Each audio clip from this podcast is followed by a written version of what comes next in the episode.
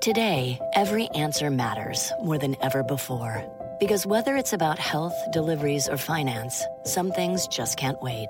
That's why IBM is helping businesses manage millions of calls, texts, and chats with Watson Assistant. It's conversational AI designed to help your customers find the answers they need faster, no matter the industry. Let's put smart to work. Visit IBM.com slash Watson Assistant to learn more. My mission is simple to make you money. I'm here to level the playing field for all investors. There's always a bull market somewhere, and I promise to help you find it. Mad Money starts now. Hey, I'm Cramer. Welcome to Mad Money. Welcome to Cramerica. Other people want to make friends. I'm just trying to make you some money. My job is not just to entertain, but to educate, teach, put in context. So call me at 1 800 743 CNBC or tweet me at Jim Cramer. Last Thursday, just last Thursday, the Dow Jones Industrial Average plummeted 1,862 points after Fed Chief Jay Powell made some downbeat comments about the economy. Just as coronavirus cases were spiking in the South and the West. Today, the Fed chief once again made it clear that the economy remains weak and we're seeing more gigantic coronavirus spikes in the South and West. Yet this time the Dow surged 527 ah. points, S&P jumped 1.90%, Nasdaq pole vaulted 1.75%. How is this possible? How's it possible? One day it goes down gigantically. Same thing. Next time it goes up. There were two key differences. First, the Fed's planning to buy individual corporate bonds to ensure the companies stay afloat. Nutty.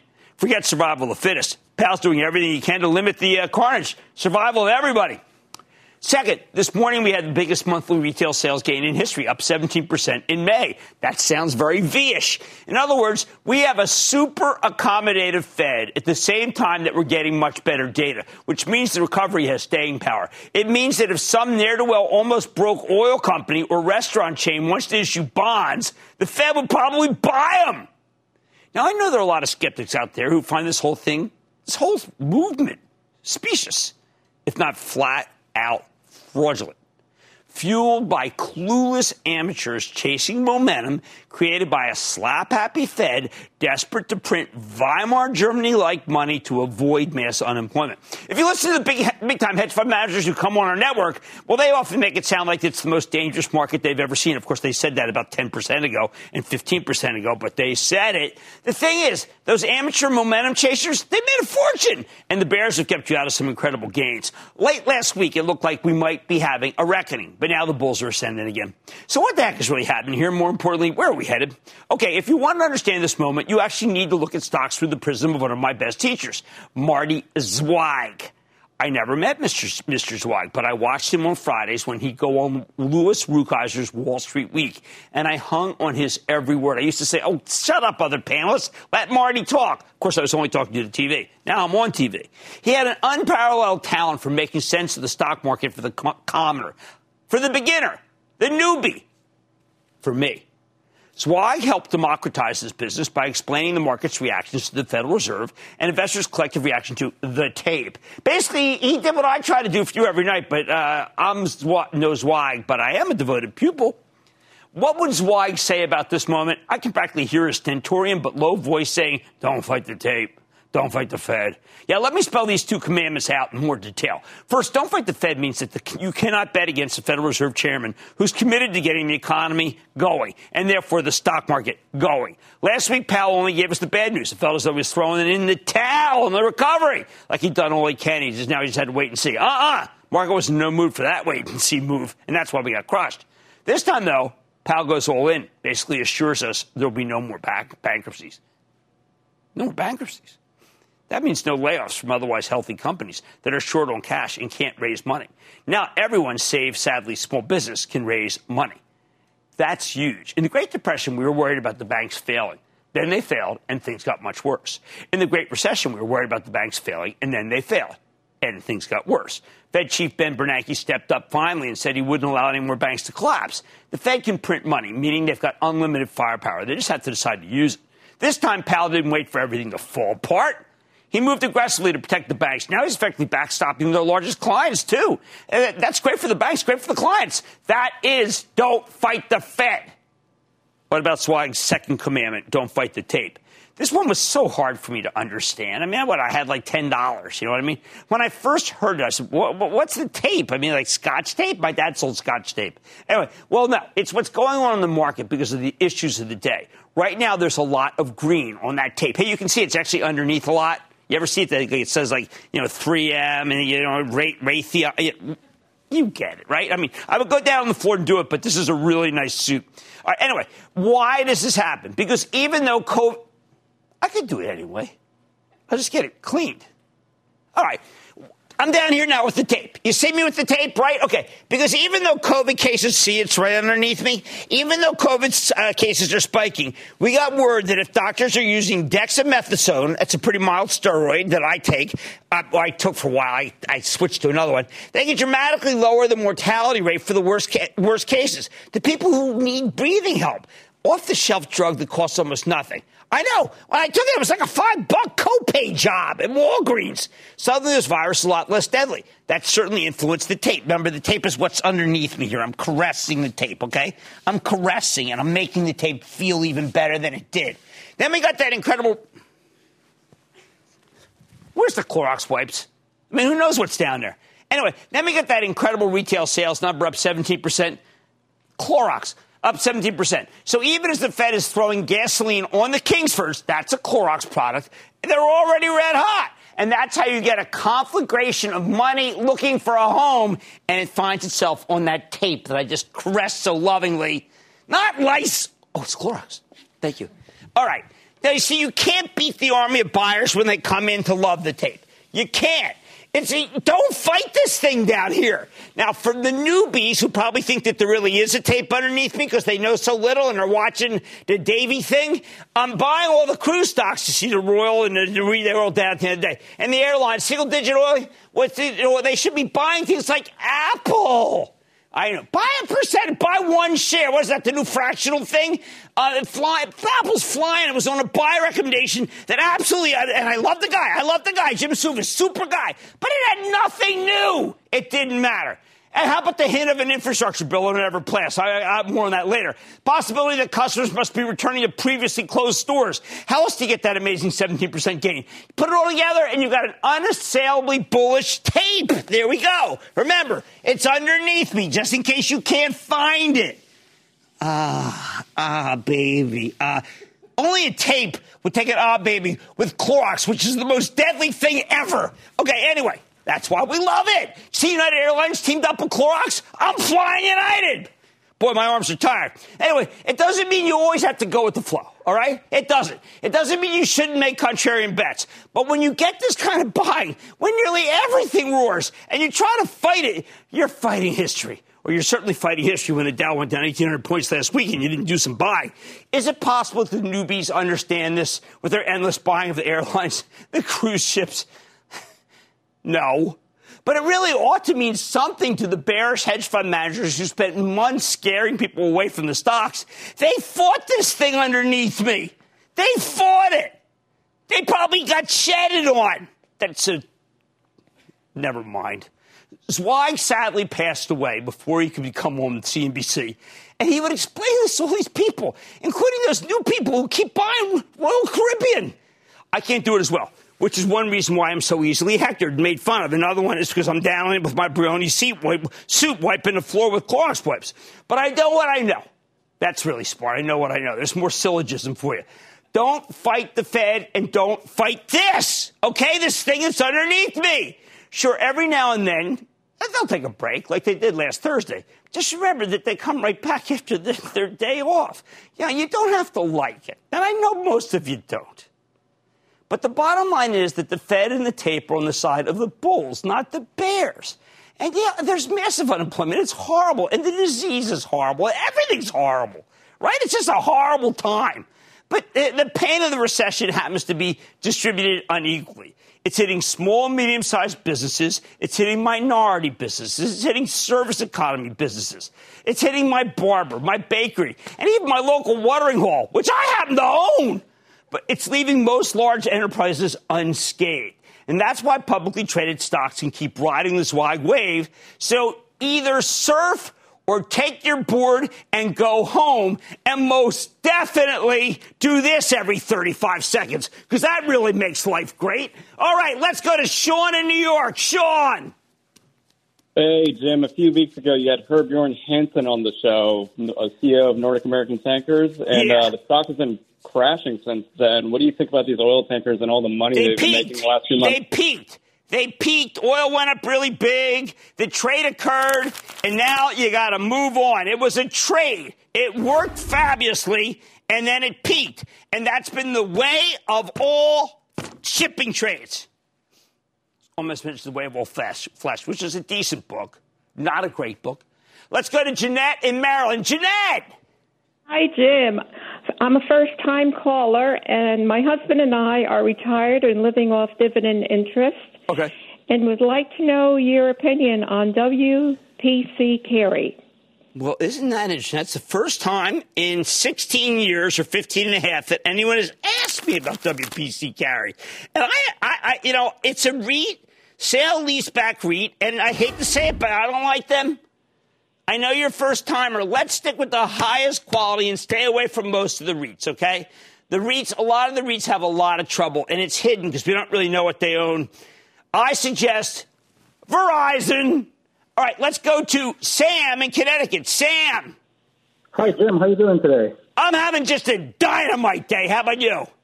I'm doing great. It's wonderful okay. to talk to you. I wanted to get your insight on iRobot Corporation. My family and they had a really good quarter. I can't, I can't hold it against them. That was a, that was a very, very good quarter that iRobot did. They delivered. I got to hand it to them. I think there's something there. All right, guys, listen to me. This time I'm, I'm going to be smart. I'm going to wear the cheapest mask, not the N95 that I have, just not the KN95 from China, which I'm convinced does not work. But I'm telling you, don't fight the Fed and don't fight this thing that's underneath me. It's called the tape. And these two things are on the side of the bulls. On Mad Money tonight, I'm sitting down with the CEO of McDonald's, finding out if the company's back in business as it reopens most of its locations following the COVID 19 shutdown. Then, is it time to start selling some of the sleepier pandemic plays? I'm going off the charts to find out. And is Canopy turning over a new leaf? I'm going to sit down with the CEO to find out what's ahead. How many times do you do this a day? How many times do you do this? When you brush your teeth, you go like that? Uh, sometimes I do that. I wear them constantly. I hate them. Stay with Cramer. Don't miss a second of Mad Money. Follow at Jim Cramer on Twitter. Have a question? Tweet Cramer. Hashtag mad tweets. Send Jim an email to madmoney at cnbc.com or give us a call at 1 800 743 CNBC. Miss something? Head to madmoney.cnbc.com. CNBC's Workforce Executive Council is a premier group of C suite human resources executives from leading companies across the country. It offers a members only portal and chat, plus exclusive industry content, with access to breaking news calls and digital networking experiences. The network and resources HR leaders need now. Apply to the Workforce Executive Council at cnbccouncils.com slash WEC.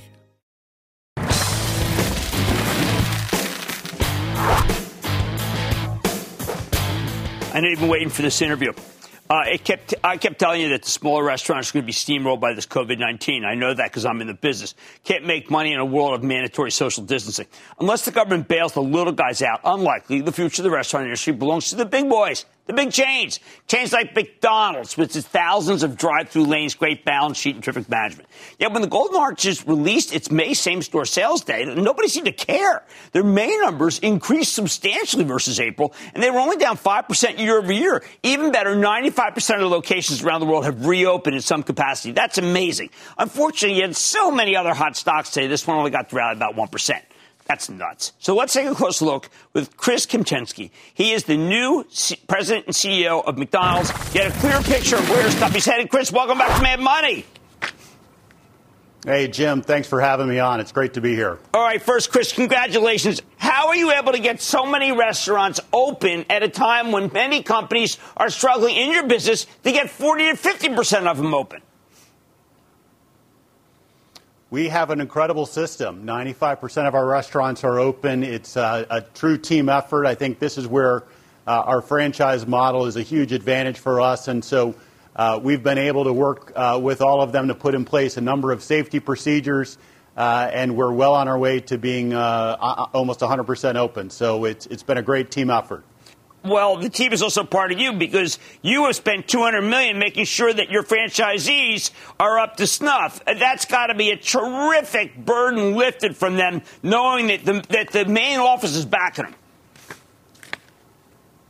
Yeah, for us, we, we want to make sure that we're doing everything we can to support the franchisees, particularly on the recovery side. We think that uh, as we come out of this, there's an opportunity for McDonald's globally. We our aspiration is we want to be taking share in every single market. And so uh, the couple hundred million dollars that you referenced is uh, for additional marketing support uh, for us to get after it uh, for the balance of this year. Okay, so let's talk about a presentation made at Evercore. Um, where you talk about what has to go on inside. And it's inside that I'm most worried about. I like to, candidly, to take my PC into a McDonald's, sit by myself, but, uh, you know, not uh, taking up a table. I have my egg McMuffin or my, my white flour egg, egg uh, McSausage, and I'll say, hey, you know what? This is the greatest. I'm now wondering how many of me can you fit into one of these stores, and whether there aren't people who say, hey, you know what? I can't sit down. The safety of our customers is certainly something we're spending a lot of time uh, thinking about and making sure that we can uh, provide them with, with a safe environment. Uh, right now, we have about a thousand of our restaurants in the U.S. where the dine-in is open, uh, and we're doing a number of things there. Social distancing, certainly, uh, making sure that we have enhanced uh, sanitation in the restaurant, uh, going to contactless, uh, a number of things there. But but I think you're you're hitting on something which is certainly for the short term. it's going to be a different environment in the dine-in, and and right now we've only got a thousand open. We expect that number will grow uh, over time, but it won't be back to uh, the way things were pre COVID because there still is concern around safety and making sure uh, that we're abiding by all the health measures that uh, others are suggesting. Chris, don't we just need a vaccine? I mean, we really got to have a vaccine to way to get things back to normal.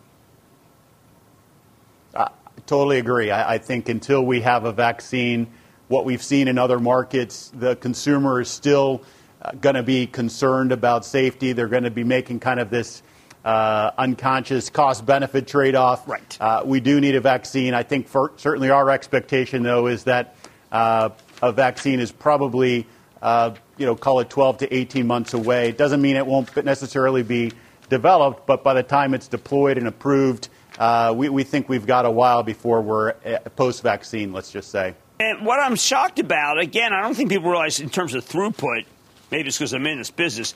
How have you been able to get the throughput so fast on the drive-through? What are you doing? Drive-through has been a, really a fantastic uh, asset for us. 95% of our restaurants in the U.S. have drive-through.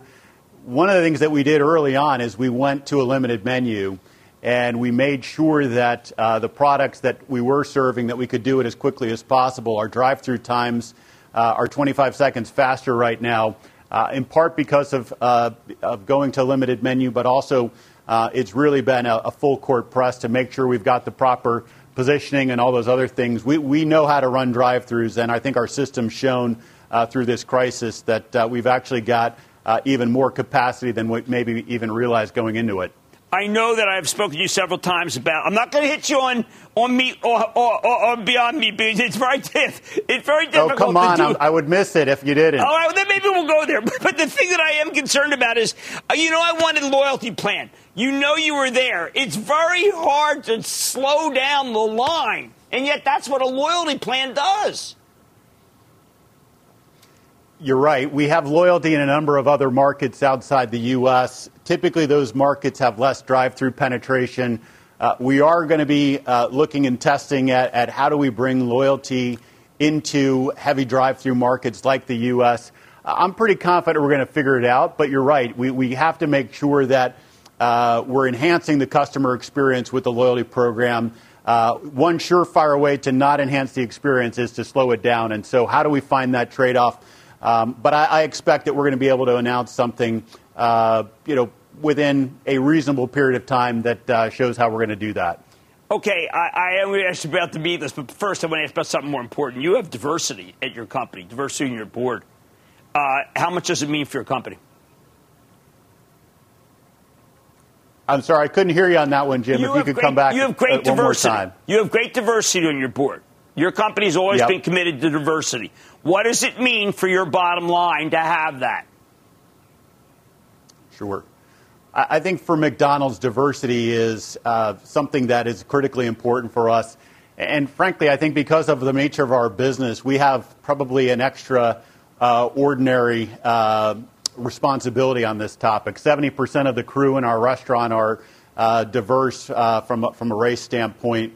Uh, we've been on this uh, for 50 years to try to make sure that we have uh, the right div- diversity and inclusion programs. I'm proud uh, to say we've probably at McDonald's created more millionaires within the black community than probably any other corporation on the planet.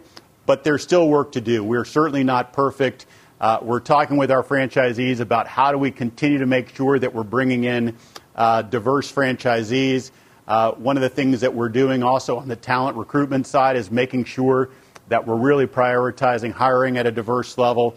And then we have a great group of diverse suppliers as well. So uh, I think for us, diversity is something that has to touch every single aspect of the business. We've had a lot of conversations uh, about that in the last uh, couple months with uh, the entire McDonald's system, and it was, I think, really powerful to just hear how committed everybody is uh, to making sure that we stand out in that, and, and certainly that starts with me. All right, that is more millionaires, more minority millionaires. You should be proud. Okay, can I? When am I going to get my Beyond Meat? Or are we just still testing? Remember, I said, Jim, when, not if. It will come, but uh, you would help me if, if you encourage your friends to go out and buy it because uh, one thing you will always know about McDonald's is if it, if it sells, we'll put it on the menu. So I will. You know, I uh, encourage. Maybe, I, uh, I've, I've never hidden from you how much I love to go to McDonald's. No, you do. And I appreciate the support, and I, and I know you are uh, passionate. We've been back and forth on, on the plant based, and so uh, I look forward to the day when I can announce it, and we'll go to a McDonald's together and enjoy one. You bet we will. It is so good to see you. I'm so glad you came on Money. Man, Money, Chris. Thank you so much. All right. Thanks, Jim. Okay, that's Chris Kempczinski. I'll tell you, Chris is doing a great job. He's president CEO of McDonald's. This is an inexpensive stock. I never thought I'd say that, but that's what it's become. And they are going to be the winner. Mad Money's back after the break.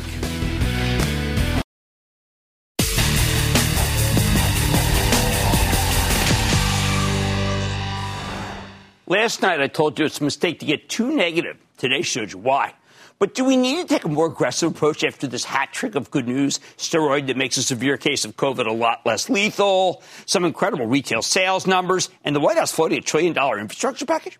For a while now, I've been recommending a barbell strategy where you own a bunch of COVID winners and then also some of the higher quality recovery plays.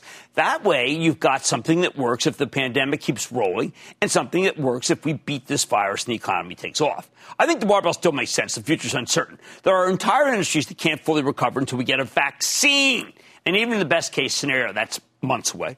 In the meantime, COVID cases are spiking across the Sunbelt.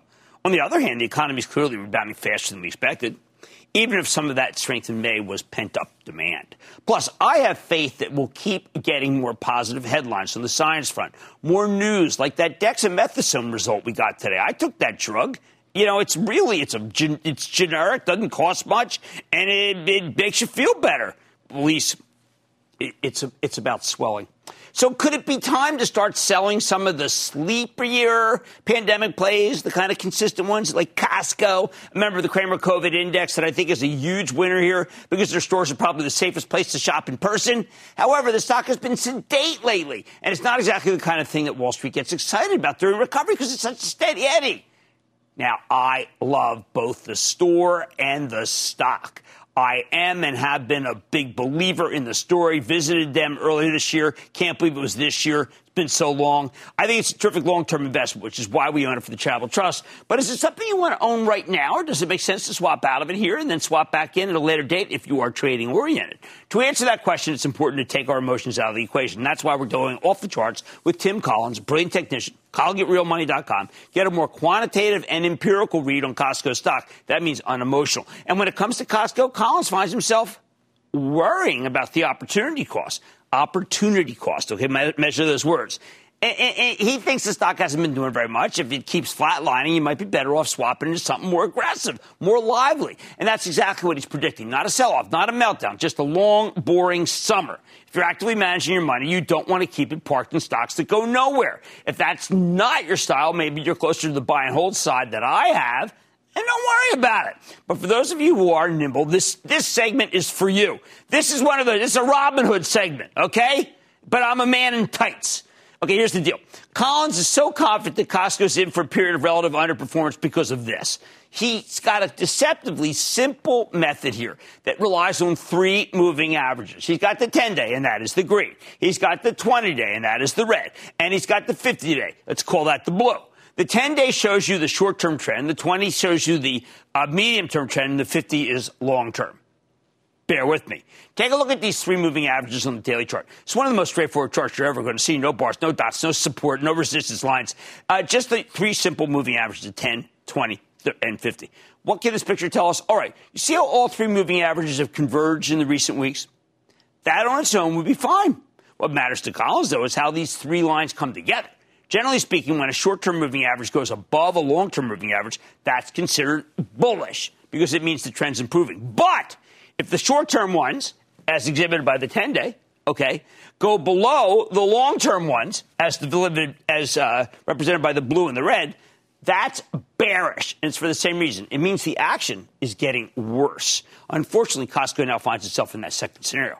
Both the 10 and 20 day moving averages dip below the 50 day, a classic bearish crossover. Why does it matter? Because over the past eight months, we've seen this kind of bearish crossover twice, going into December and then again going into March. Both times, Costco stock experienced weeks of lackluster performance. It wasn't terrible just went sideways. Again, Collins isn't saying Costco's headed lower. He just thinks it's there are the better places to go. He's, and he's picking up something similar from Costco's weekly chart. Okay, remember this is weekly.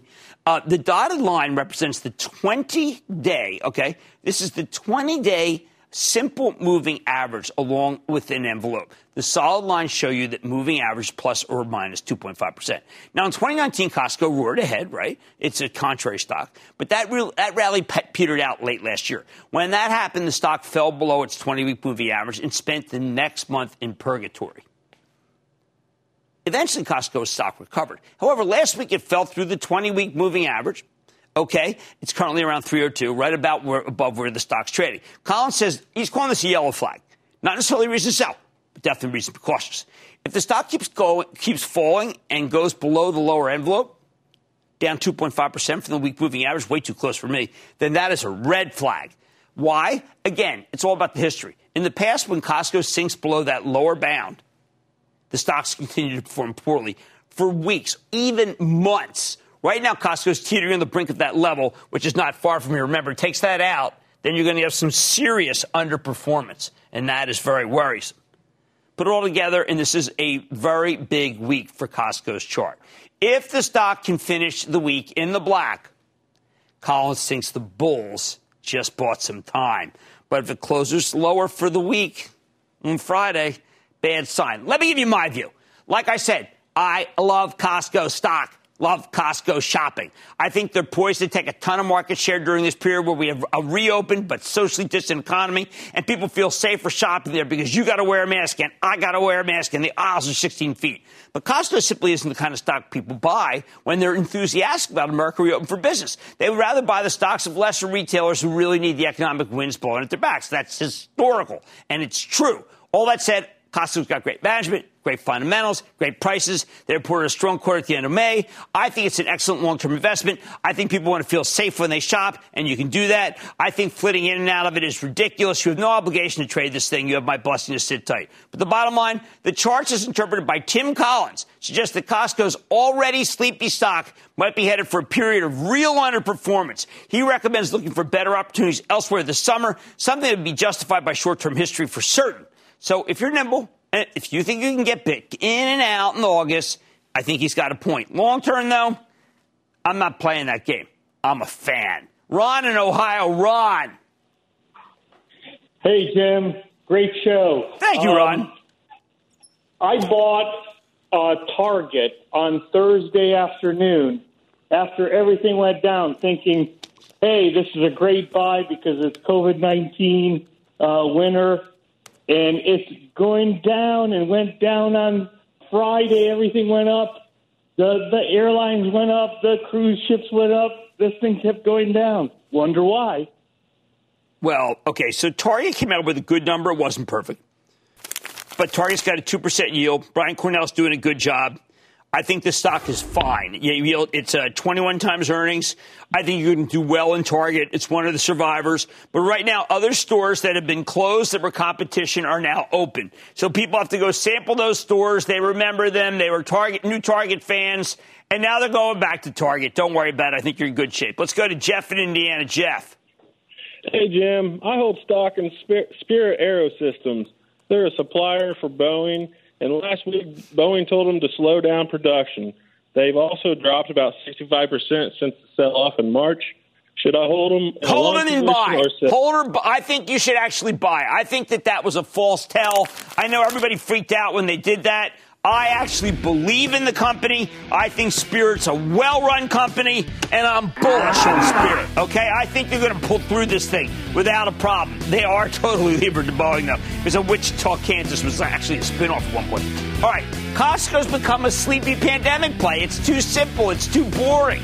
I like boring. The charter says there are better short term opportunities. Uh, amen. You go buy Kohl's. But for the long term, ah, call me a fan. Much more Mad Money. At At what point will it be safe to revisit the pot stocks? I'm sitting down with the CEO of Canopy Growth to find out what he's seeing. Then, with rumors that an infrastructure bill is on the horizon, which stocks could benefit the most? I'm giving you my take. And of course, after our show, there's a special about the market. I really want you to see that. And don't forget my calls rapid fire in the lightning round. Stay with Cramer.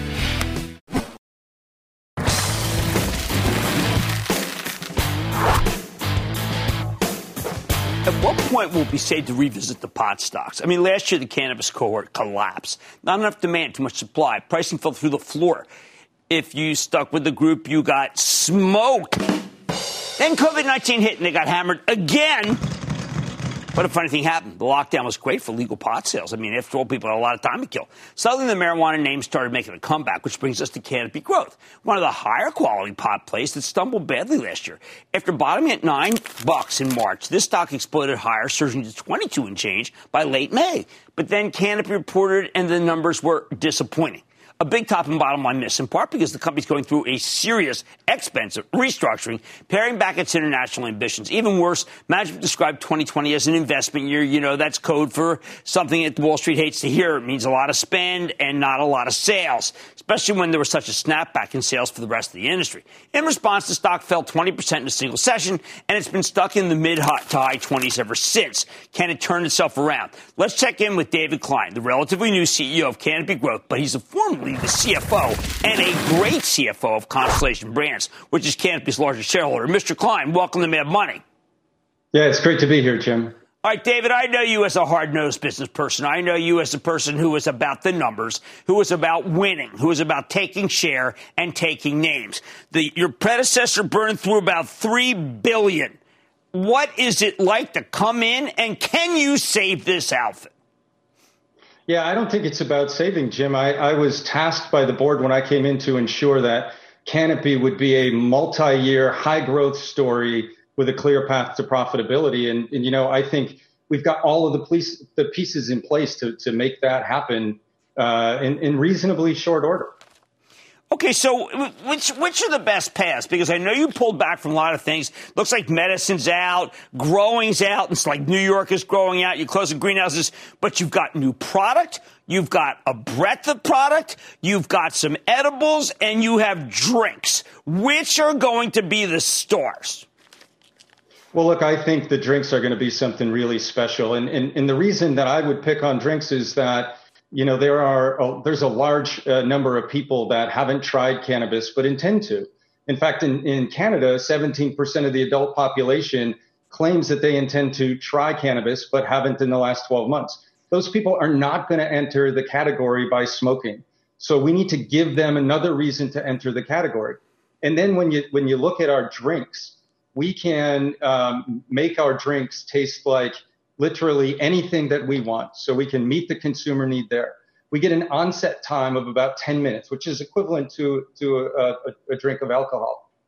We can have an effect that kind of equates to about a glass of wine or a beer.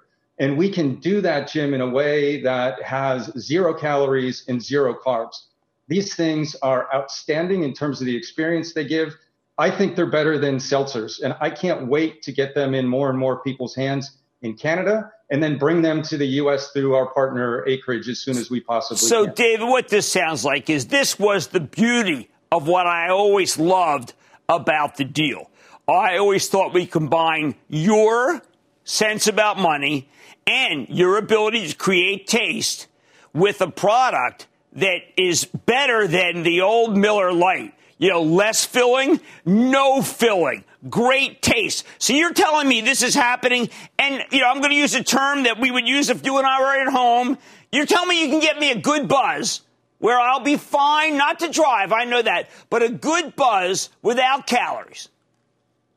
I'm, I'm telling you that. I'm also saying that unlike unlike alcohol, where the effect of the buzz, if you will, is based upon maybe the mood you're in or or what you've eaten that day. We can dial in that buzz a little bit when you're talking about cannabis because we can give you a relaxing experience. We can give you an invigorating experience. So there is a lot that we can do uh, with with this next generation uh, set of cannabis products, and that's why that's why early on I'm spending money to get more and more consumer insights so that we know what's going to be necessary to bring consumers into the category. We already have what I believe is best in class science from the perspective of plant science, formulation, and most importantly, human effects. Uh, and I think we're going to be able to put these together and create quite a quite an amazing experience for our consumer set. Okay, so uh, do you know how to calculate the THC into uh, what would be the proof? So I would be knowing what I'd be drinking. Yeah, so we need to do a lot of consumer education in that regard. Um, in our drinks, we uh, the drinks that we say equate to a glass of beer are about two to two and a half milligrams of THC. Um, you know, and, and, we but we need to we need to educate consumers so they understand almost the equivalent of you know consumers understand an ABV, so they know the, the amount of alcohol that's in a drink and they can take a guess as to the effect it has on them. Now, Dave, our country is strapped. There are whole cities and states that are bankrupt.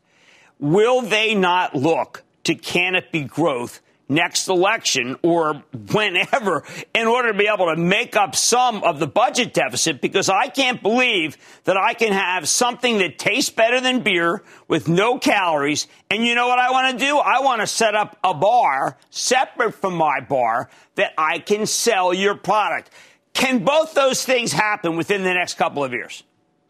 I think so. My assumption is that uh, 2022 for me is the magic number. I think as as you watch more and more states um, move to legalization for medical or rec, you really bring in almost two more senators each time who are really going to feel compelled to not make criminals out of the people in their state who are doing what's what's what's legal uh, in in their particular state. And yeah, the revenue opportunity is huge. I've seen some really large numbers in terms of the ability uh, or the, the, the amount of cash flow that would come into the government as a result of just a normal excise tax regime.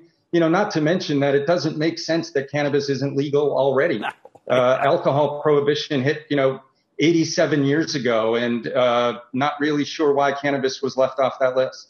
Well, look, I, I am so glad you're there. I, I, as much as much as I enjoyed your predecessor, Bruce Linton, um, Bruce was fun but you're a business person. I like business people because I care about stocks. David Klein, CEO of Canopy Growth, CGC, 2022 is the magic year. Stay with Cramer.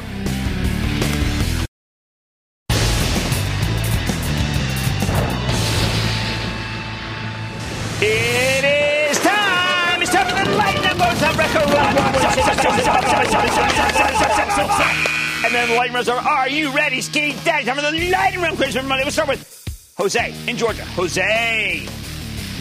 Hey, Jim. Booyah. Booyah. Just wanted to say, first of all, thank you for being a uh, guiding light during these very uncertain times. Appreciate it, man.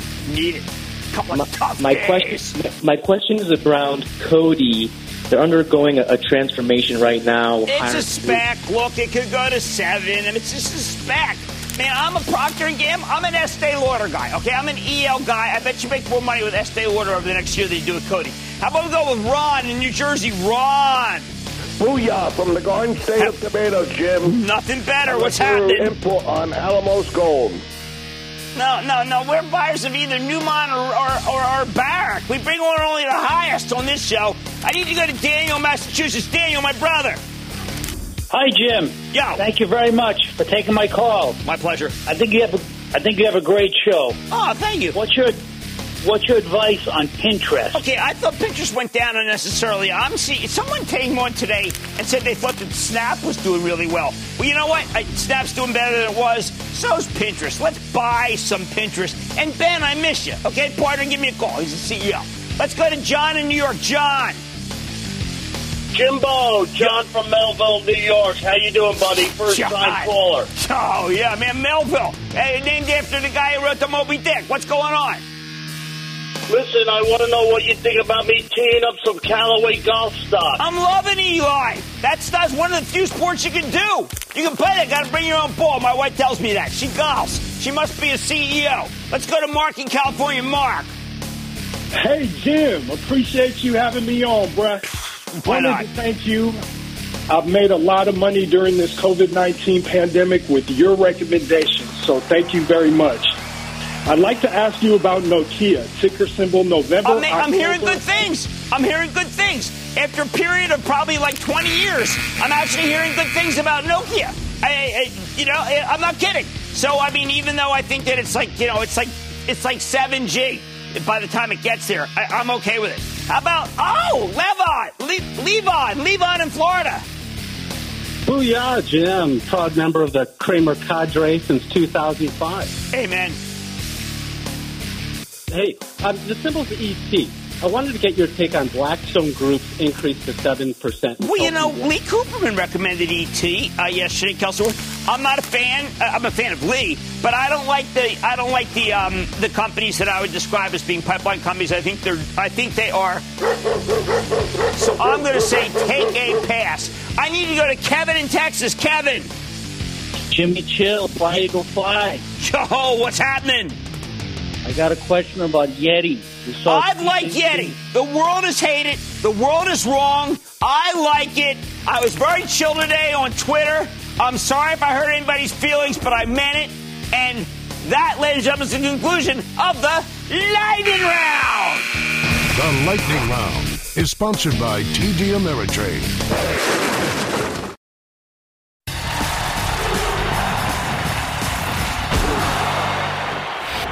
Right, all day we heard these noises about the president and the infrastructure bill, considering a trillion dollar one. I mean, what does that do for the market? What does it mean? First, let's be clear. We don't know if the president will actually roll this thing out, and if it does, Congress probably kill it. Republicans in the Senate hate spending money. The Democrats in the House, they don't want to hand Trump a victory a few months before the election. But For a moment, let's just fantasize. Let's consider what a trillion dollars of infrastructure spending would mean for the stock market and try to make some money off of it. Immediately, we see a surge in orders for Vulcan Materials and Martin Marietta Materials, the two biggest and best aggregate companies. Think asphalt, concrete, crushed gravel, everything you need to build roads. Both these companies are very, very strong, and they've always done well, even when they only have a trickle of orders from state governments. I cannot imagine how profitable they'd be with a trillion dollar infrastructure package from the federal government. If you want to own one, I prefer Martin Marietta. They blanket the South, have the ability to go north and east, and even far west, though their exposure there is weaker. I like Martin Marietta because even if we don't get an infrastructure bill, you'll do very well just from the great state projects that they do, and because the home building related business. Home building's on fire. You might have listened to Stuart Miller today from Lennar. Remember, beyond roads, aggregates are all about housing development. So right now, housing's red hot. Who else wins if McConnell and Pelosi play ball on this? There are always buyers of U.S. concrete, which is why it surged 22% today. Honestly, I don't trust this one. U.S. Concrete's been a serial disappointer. If you bought it every time we had a whiff of the possibility of an infrastructure bill, you would have lost a fortune. It spikes, then it goes right back down when we realize there's no legislation coming.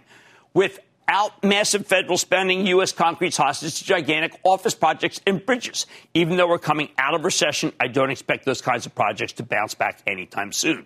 Now, I know people like Caterpillar's an infrastructure play, but today's six point rally comes at a time when Cat's larger business, oil and gas, is still in a house of pain.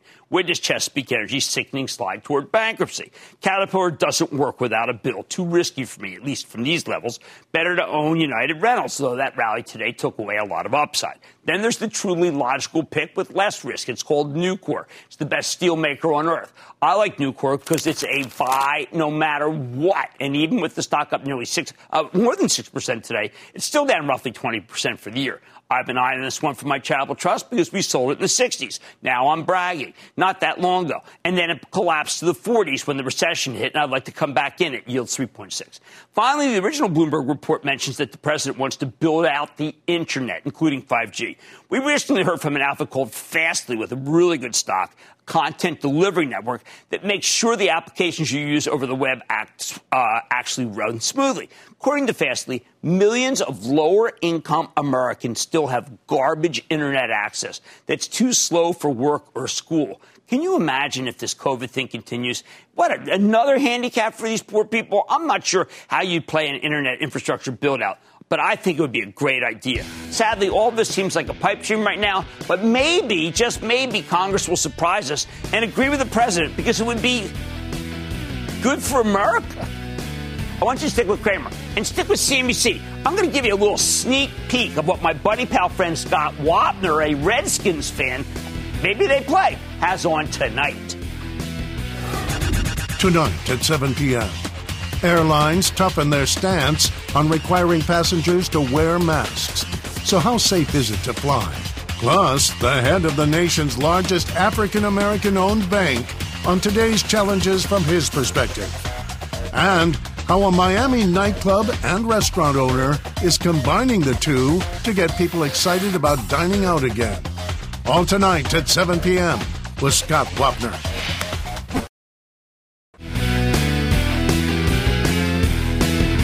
Pour me that Clorox. I think I wipe the tape so people know how strong it is. Okay, it's stronger than Clorox. This canopy growth seemed really good. Now, it is a 2022 story, I know, but maybe what you could do, would you ever be willing to put away a stock for like six weeks? Or do you have to like sell it tomorrow and buy it back tomorrow, buy Royal Caribbean up and then sell it down?